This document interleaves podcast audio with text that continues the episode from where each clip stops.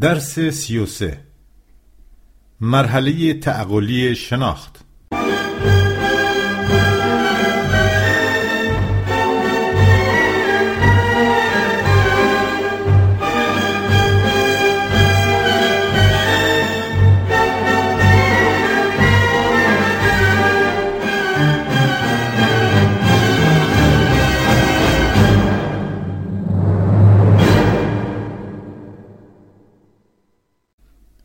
یک شناخت حسی درباره جوانب خارجی و خصوصیات هر شی معلوماتی به ما می‌دهد که با وجود قنای بسیار و تنوع خود هنوز محدود و ناقص است زیرا که ما را به سرشت و ماهیت رهنمون نمی شود بلکه فقط کلیه خواصی را که حس می تواند دریابد به آگاهی ما می رساند.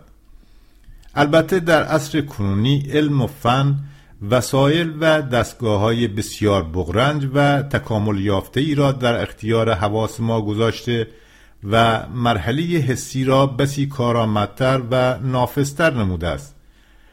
از این قبیلند انواع میکروسکوپ های الکترونیک تلسکوپ ها و دستگاه های تیفنگار کیهانی و دستگاه های شتابگر ذرات اولیه و غیره.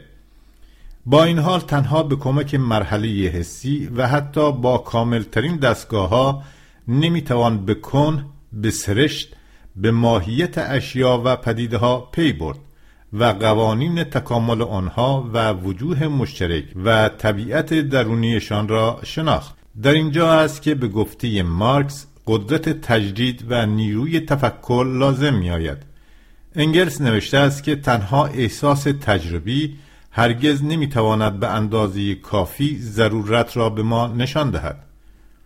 وظیفه اساسی شناخت درست عبارت است از پی بردن به ماهیت اشیا و پدیده ها و کشف قوانین تکامل آنها.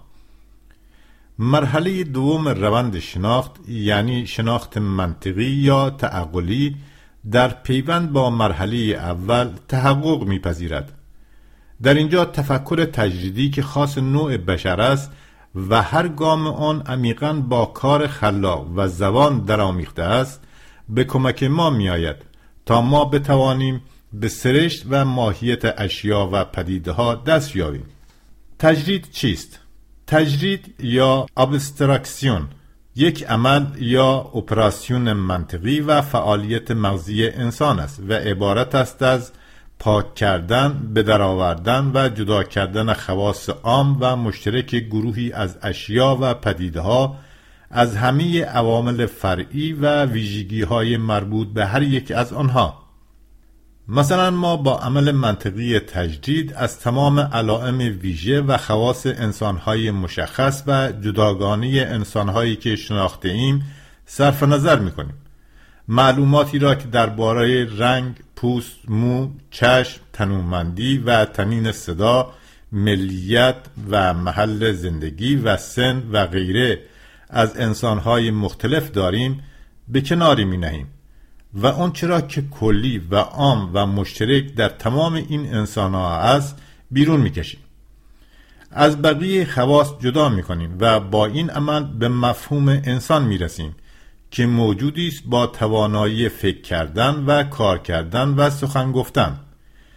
در این عمل تجدید از تمام خواص فردی صرف نظر شده و آنچه اساسی و مشترک است نگاه داشته و منعکس شده است. تجدید شناخت ما را به یک مرحله عالیتر سوق می دهد در حالی که پایش بر مرحله حسی یا احساس و ادراک ما استوار است. ما با حسن آشنا شده ایم که تنومند و سیه جرده است. با منوچر دوست هستیم که لاغر و بلند بالاست. رابرت را می‌شناسیم که مو ندارد و چشم آبی است. ایوان را دیدیم که خندرو و جوان است. ما ده ها هزار نفر دیگر را هم می‌شناسیم یا دربارهشان شنیده ایم هر یک از جایی هستند و هر یک خصوصیات خود را دارند. ما با حواس خود مختصات آنها را دریافتیم و آنها را از هم تمیز می دهیم ولی اون چرا که در حسن و منوچه و ایوان و رابرت و دیگران مشترک و اساسی یافته ایم این است که همه آنها می توانند فکر کنند حرف بزنند و تولید کنند. برای پیدا کردن و به درآوردن این وجه اشتراک مغز ما یک عمل منطقی انجام داده است. ما خواص اساسی را جدا کرده و خواص فرعی را کنار گذاشته و با تجرید به انسان رسیده ایم هنگامی که می‌گوییم انسان دیگر همه منوچهرها و رابرتها و حسنها و ایوانها از نظر دور هستند. اگرچه وجود عینی خود آنها باعث پیدایش مفهوم انسان و عمل تجرید شده است.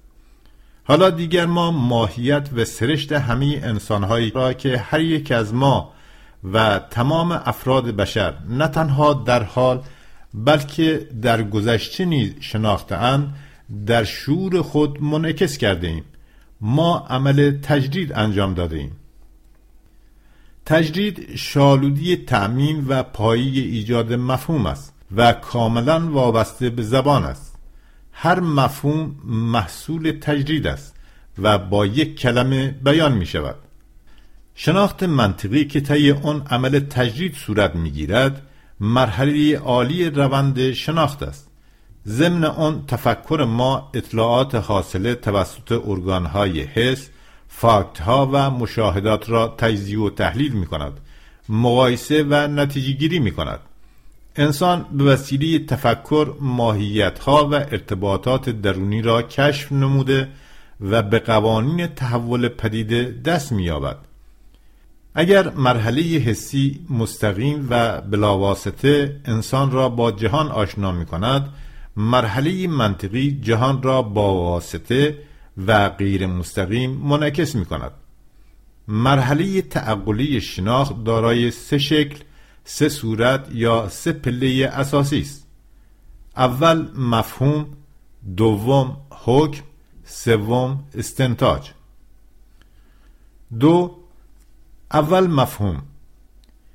مفهوم جهات عمومی و ماهوی شی را منعکس می کند و علائم درجه دوم و فرعی و ظاهری را طی عمل تجدید کنار می‌گذارد. دست یافتن به مفهوم یک گام بزرگ به جلو در روند شناخت است. مفاهیم به یک باره حاصل نمی شوند زیرا که مفهوم محصول تجدید است و تجدید عملی یک باره نیست بلکه روندی طولانی و نتیجه پراتیک نسل هاست. ما با استخراج عناصر اصلی به تکرار شونده و ضروری و صرف نظر کردن از عناصر سطحی و تصادفی و کم اهمیت به مفاهیم دست میابیم در وهله نخست به نظر می رسد که مفهوم فقیرتر از معرفت حسی و کمبارتر از درک مستقیم شی یا پدیده است. چون مثلا مفهوم انسان فارغ از مشخصات و ویژگی های افراد است. ولی در واقع امر هر مفهوم حتی ساده ترین آن طبیعت را کاملتر و عمیقتر منعکس می نماید زیرا اگرچه تمام قنای فرد و انبوه خواص مختلف در مفهوم منعکس نمی شود در عوض جهات درونی و ضروری و سرشت آن که برای شناخت حسی دست نیافتنی است شناخته می شود انتقال از مرحله حسی به نخستین پله مرحله تعقلی شناخت یا مفهوم یک انتقال جهشی است که طی آن کیفیت روند شناخت تغییر می‌یابد و کیفیتی نو منطقی به جای تجربی تعقلی به جای حسی پیدا می شود مفهوم پله اول یا شکل و صورت اساسی مرحله منطقی شناخت است. که خواص اساسی و ضروری و کلی گروهی از اشیا و پدیده ها را منعکس می کند از آنجا که مفاهیم انکاس دهنده جهان مادی و منشه آن پراتیک است و این جهان خود پیوسته تغییر و تکامل می‌یابد و پراتیک مرتبا غنیتر می شود بدین ترتیب مفاهیم نیز خود متحرک و تغییر پذیرند و دائما دقیقتر و غنیتر می شوند بر اساس مفهوم پله ها و صورت های دیگر شناخت منطقی ایجاد می شود یعنی به کمک مفاهیم ما حکم و استنتاج را می سازیم سه دوم حکم. حکم پله دوم و شکل دیگری از مرحله شناخت منطقی است که طی آن چیزی تصدیق یا چیزی تکذیب شود. یعنی به نحو اثبات یا نفی درباره مسئله نظر داده می شود صفتی به شیء داده می شود یا از آن سلب می گردد به عبارت دیگر حکم رابطه ای را به طور سلبی یا ایجابی بیان می کند مثلا وقتی می گوییم حسن انسان است رابرت ایرانی نیست نوع استعمار مغایر با استقلال ملی است سازمان امنیت تمام آزادی های دموکراتیک را محو کرده بود در هر مورد حکمی بیان داشتیم در هر یک از این احکام از مفاهیم مختلفی استفاده کردیم نظیر انسان، ایرانی، نوع استعمار، استقلال ملی، آزادی های دموکراتیک، سازمان امنیت و غیره. ما بر شالودی مفاهیم به اثبات یا نفی نظری داریم. یعنی به شکل سلبی یا ایجابی قضاوتی کرده ایم. حکمی که مرکب از مفاهیم است بیان کرده و یک رابطی معین را قبول یا رد کرده ایم. جریان واقعی تفکر عبارت از جمع ساده و ردیف کردن یا پشت سر هم قرار دادن مفاهیم نیست بلکه سیستم به هم پیوسته و معینی از ارتباطات بین مفاهیم است. ارتباطاتی که انکاس جهان مادی و واقعیت عینی است.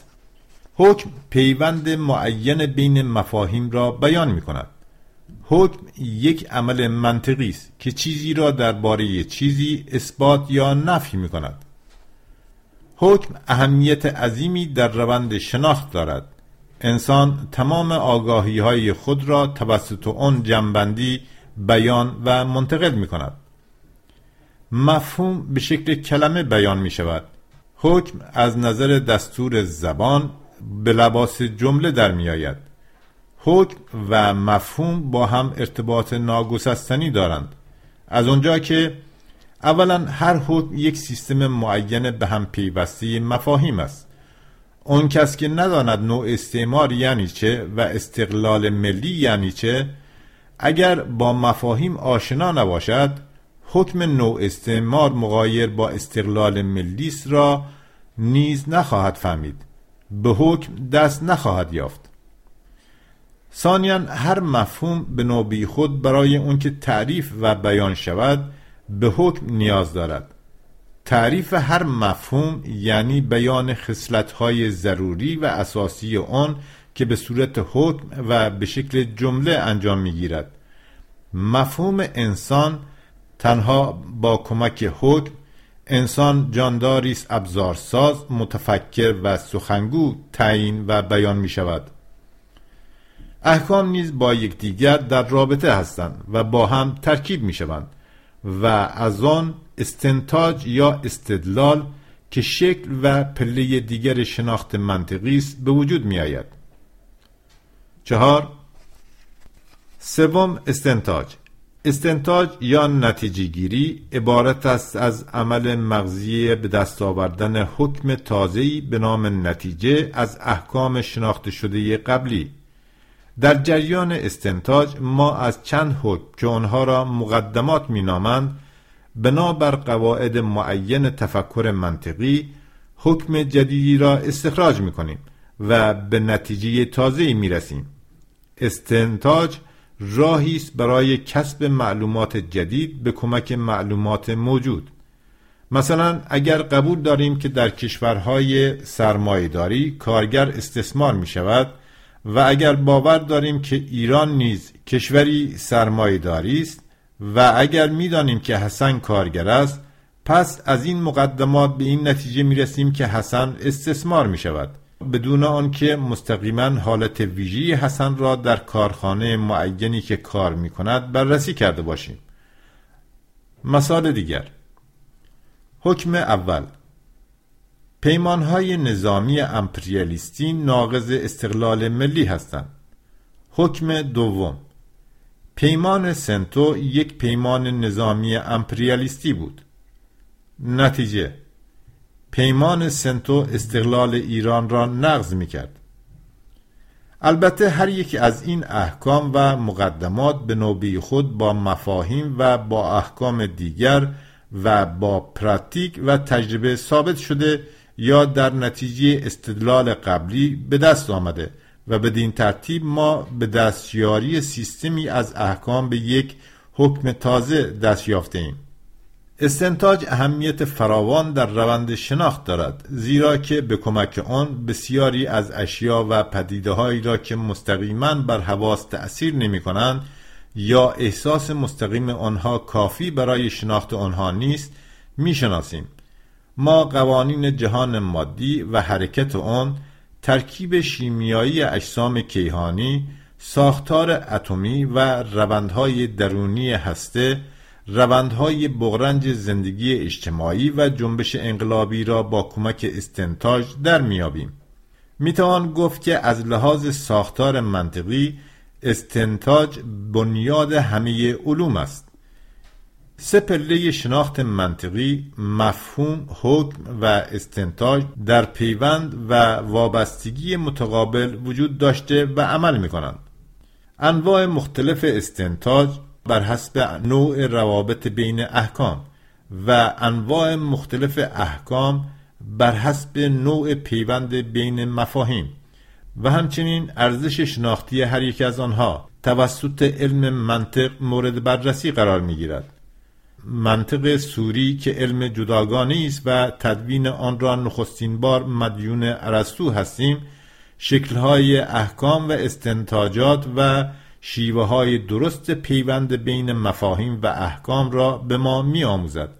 فرا گرفتن آن برای داشتن تفکر درست ضرور است. منطق عبارت است از شیوه برقراری روابط درست بین مفاهیم و احکام برای نیل به نتیجه های تازه و احکام تازه پنج از گردآوری مفاهیم و احکام و استنتاجات منطقی شکلهای دیگری از شناخت منطقی حاصل می شود که مهمترین آنها عبارتند از فرضیه و تئوری علمی. فرضیه عبارت است از مجموعه فرضها و سیستمهای حدسی درباره برخی پدیده ها و قوانین آن. مثلا درباره چگونگی پیدایش منظومه خورشیدی یا درباره چگونگی پیدایش زندگی در روی زمین فرضیه هایی وجود دارد. اینها سیستمی از احکام و استدلالات هستند که بدون داشتن قطعیت و اطمینان کامل و قابل نظارت کوشش می کنند پدیده مربوطه و قوانین آن را توضیح دهند. پس فرضیه عبارت است از جمع حدسیات و پیشبینی هایی که بر شالودی فاکت ها و پیوندها و قوانین شناخته شده تنظیم می شود ولی هنوز به اثبات نرسیده است. هر تئوری علمی در آغاز به شکل فرضیه بروز می کند به همین علت انگلز فرضیه را شکل تکامل علوم طبیعی دانسته است به ویژه به خاطر آنکه تنها به گردآوری فاکت ها بسنده نمی کند بلکه میکوشد توضیح و توجیه تئوریک و جنبست کلی و منطقی از آنها به دست دهد. یک فرضیه برای آنکه علمی باشد باید اولا با همه فاکت ها و واقعیاتی که می‌خواهد آنها را توضیح دهد مطابقت داشته باشد. ثانیا از نظر اصولی قابل تحقیق باشد. اگرچه فعلا تحقیق درستی آن امکان پذیر نباشد. ثالثا بتواند حیطه هرچه وسیعتری از پدیده های مشابه را در بر گیرد. هر وقت یک فرضیه در پراتیک به اثبات رسید و تجربه علمی صحت کامل آن را نشان داد آن وقت به یک تئوری بدل می شود تئوری علمی عبارت است از شناخت عمیق و همه جانبی بخش معینی از واقعیت شناختی که پراتیک آن را تایید کند. مثلا تئوری ساختمان هسته‌ای اتم و تئوری کوانتا در علم فیزیک هسته‌ای تئوری انتخاب طبیعی و تئوری توارث در زیست شناسی تئوری مبارزه طبقاتی و تئوری شناخت در علم فلسفی مارکسیستی لنینیستی. پراتیک شالودی تمامی روند شناخت است. همه پله های مرحله حسی و مرحله منطقی با پراتیک پیوند دارند. جهش از مرحله حسی به مرحله منطقی بر اساس پراتیک صورت می گیرد منشأ مراحل مختلف شناخت و محک صحت آن و همچنین هدف آن پراتیک است. پراتیک یا فعالیت عملی و همسویه برای دگرگون ساختن طبیعت و جامعه بنیاد و مبدع شناخت ما از جهان و وسیله نفوذ آن در ماهیت اشیا و پدیده هاست. هر اندازه درجه تکامل پراتیک بالاتر باشد شناخت انسان عمیقتر و همه جانبه تر خواهد بود چرا که از پراتیک مایه می‌گیرد و سپس با آن خدمت می کند و آن را مؤثرتر و بارورتر می کند پایان درس سی و سه.